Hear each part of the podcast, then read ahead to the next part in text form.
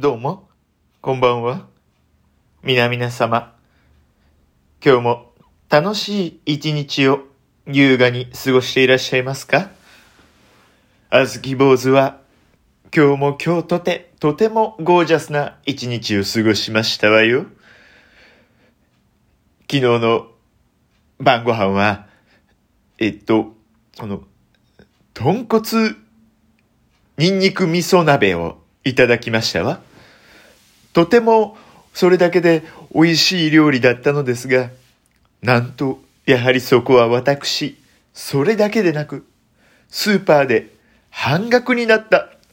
ブリの刺身をいただきましたわ。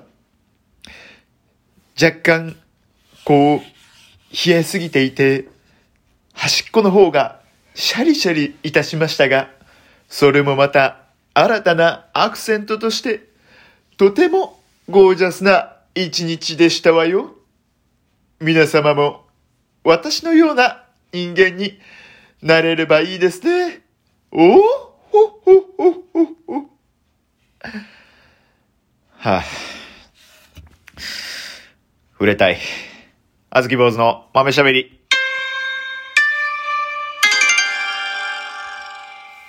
どうも、こんばんは、あずき坊主です。えー、こちらのラジオトークは、えー、大阪で活動しているピン芸人のあずき坊主が毎日夜9時に更新しているラジオでございます。SNS いろいろとやっておりますので、フォローなどしてくれたら嬉しいです。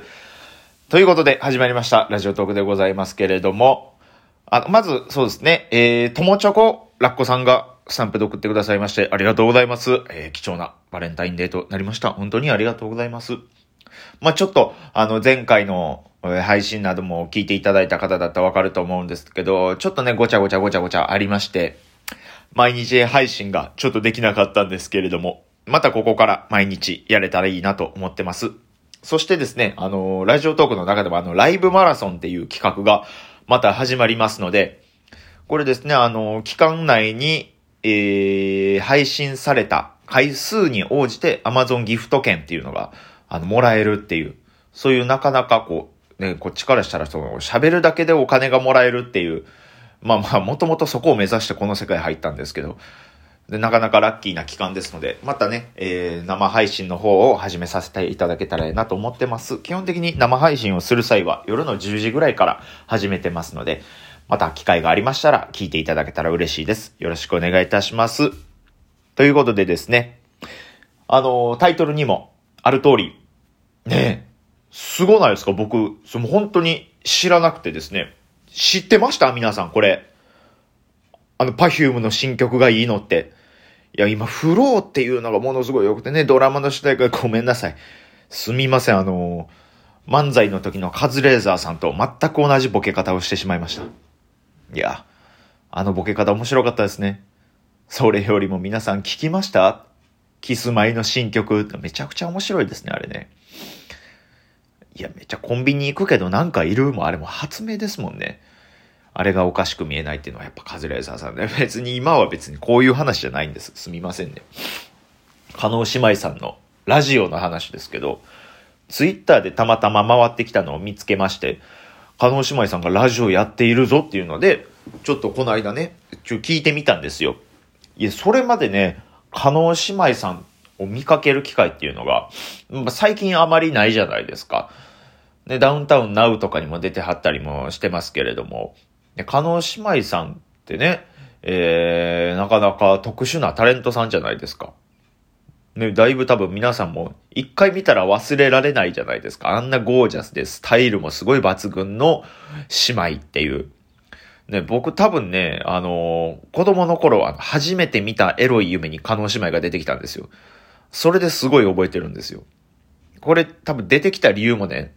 多分ね、子供の頃母親に加納姉妹ってお仕事何してる人なんて聞いた時に、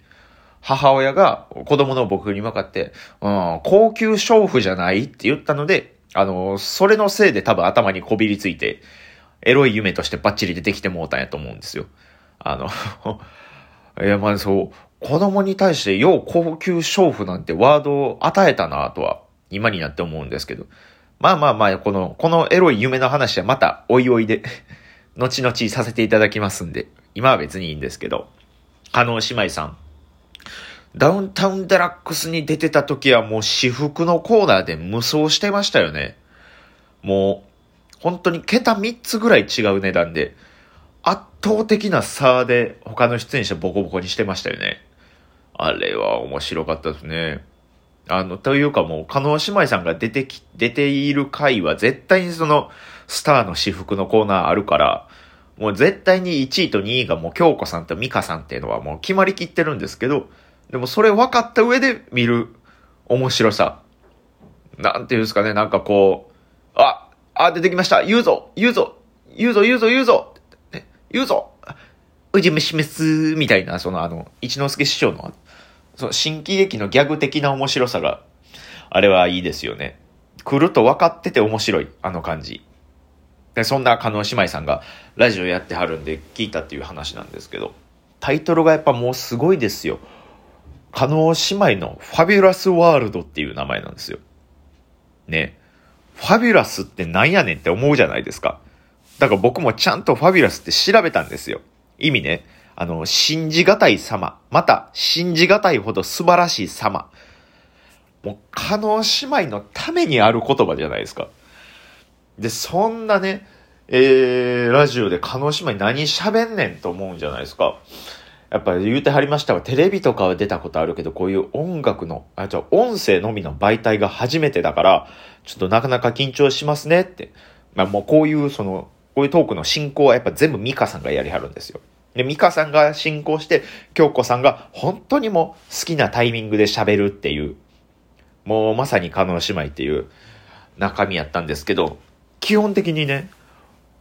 こう、リスナーからのお便りで話が回っていくんですよ。で、そのお便りもお悩み相談なんですよ。何がわかるねんって思うじゃないですか。その、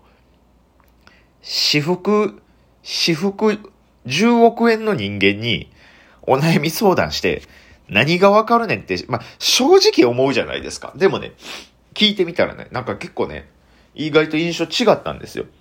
なんかね、一通目がね、なんかその、え女性の方なんですけど、なんか男性とご飯とかデートに行った時に、お、おごってもらってばっかりがちょっと申し訳ないと。でも割り勘しようにもなんかちょっとどんな感じで行ったらいいかわかりませんっていうお便りやったんですよ。もう、そんなメール、加納姉妹様に送るなよと。そんなに。思うじゃないスタジオ収録の時にあの人らパンツ履かないんですよ。もうそんな上級国民に割り勘の話なんかわかるわけないやんかって思うじゃないですか。でも、意外と鹿児島さん真摯に答えてはりましてね。まあその、真摯にまあ答えていく中でも、まあもちろんちゃんとそのアラブの王様っていうキーワードがちゃんと出てくるんですよ。ああ、もうすごい、すごいなっていうの。ね、このアラブの王様っていうのがやっぱもう、しっかり僕ら庶民の溝落ちにえぐく入ってくるんですよね。パンチが。所得差という名前のパンチがすごい溝落ちに入ってくる。まあこれはまあ一回流してもらえたらいいんですけど、まあそれを除けばね、すごいこう、リスナーのお悩みに、本当にこう真面目にこう自分の意見を持ちつつ、なおかつリスナーさんの感情も尊重しながら答えていってくれてて、結構多分解決してはるんじゃないですかね、本人からしたら。いや、なんかね、素晴らしい、ね、ラジオやったんですけど、やっぱすごいですね。余裕、やっぱ余裕がある人は、すごいこう芯が強いなっていうのを、加納姉妹さんのラジオを聞いてて学びましたね。誰の何で何を学んでんねん、俺は。何を学んで、もっと、もっとなんかその、トロサーモン久保田さんのラジオとか聞け。も、もっと芯が学べるやろ、あの人の方が。いや、まあまあ、それはいいんですけど。いや、京子さんがやっぱすごかったんですけどね。やっぱその京子さんのやっぱ芯の強さがすごかったですね。お便りの合間にね、この僕も、これも好きやったんですけどね、うわ、加納姉妹やって思ったんですけどね、お便りの合間に質疑応答のコーナーがあるんですよ。ちょっと短いジングルみたいなので、ね、男のナレーションの人が、えー、こういろいろと加納姉妹に話を聞いていくっていう。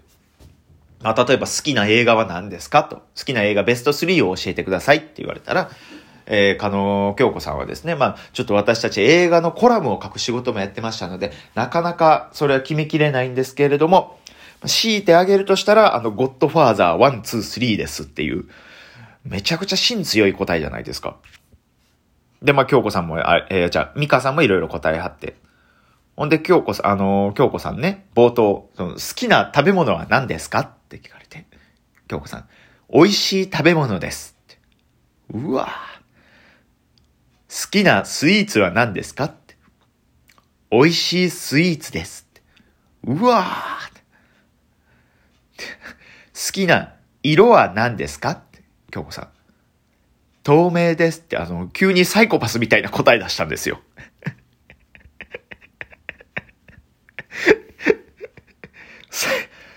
透明？で、ミカさんはこの質問に対してなんかベビーピンクとかなんか、サファイアブルーでしたっけね？なんかそういう、ああ、ファビュラスやなっていう答え出してたんですけど。で、京子さんだけ透明って答えてあって。で、今、捨てられないものは何ですか？に対して京子さん、うん、ミカさんって答えてましたよ。いや、めちゃくちゃ面白かったですね。ちょっと今後とも、カノ姉妹のファビュラスワールド、ちょっと聞いていきたいと思ってます。ぜひ皆さんも聞いていってください。